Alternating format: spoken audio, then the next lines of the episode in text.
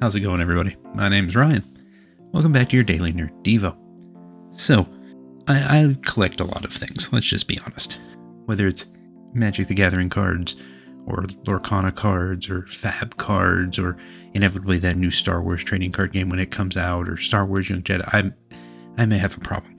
Um, that's beside the point. When I was younger, it was less about trading card games. And uh, at one point, it was about Beanie Babies. Oh, the 90s tiny stuffed animals with little cute heart tags and names, and everybody wanted them, and people stored them up, like I do Magic the Gathering cards, hoping that one day they would retain or even surpass their paid for value. Yeah, about that. Um, I mean, look, there are some Beanie Babies that are still valuable, and and as time comes around and nostalgia makes all things covetable again, I suppose, uh, you can probably still get something out of your old Beanie Babies if you have them. Not what you hoped 20 years ago, but something. Whether it was Rocket the Blue Jay or Iggy the Iguana, Nook the Husky, Blizzard the White Tiger, or Claude the Crab, those were just some of my favorites personally. I actually had a fair number of Beanie Babies, but I was a kid. They were just cool looking stuffed animals. But for a lot of people, like I said, much like my Magic the Gathering card collection can be, it was like a real thing. It was like an investment. It was a plan. And much like the stock market, that plan doesn't always pan out.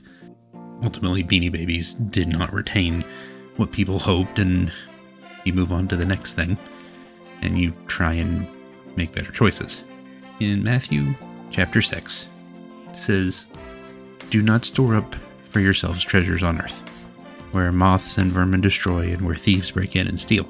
But store up for yourself treasures in heaven, where moths and vermin do not destroy, and where thieves do not break in and steal.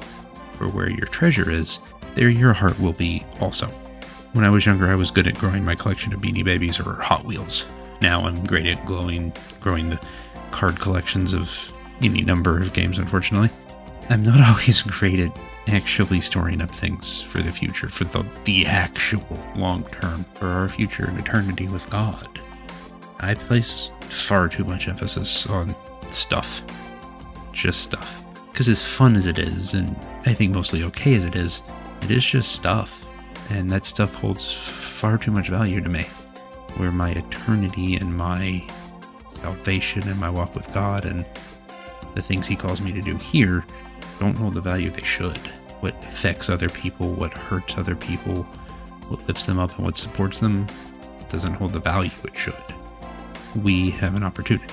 I, I have an opportunity to make the most of the life and the opportunities God gives us to help others and to store up for the future for us and for them things that are indestructible, things that cannot be tampered with or devalued, taken or stolen or falling apart.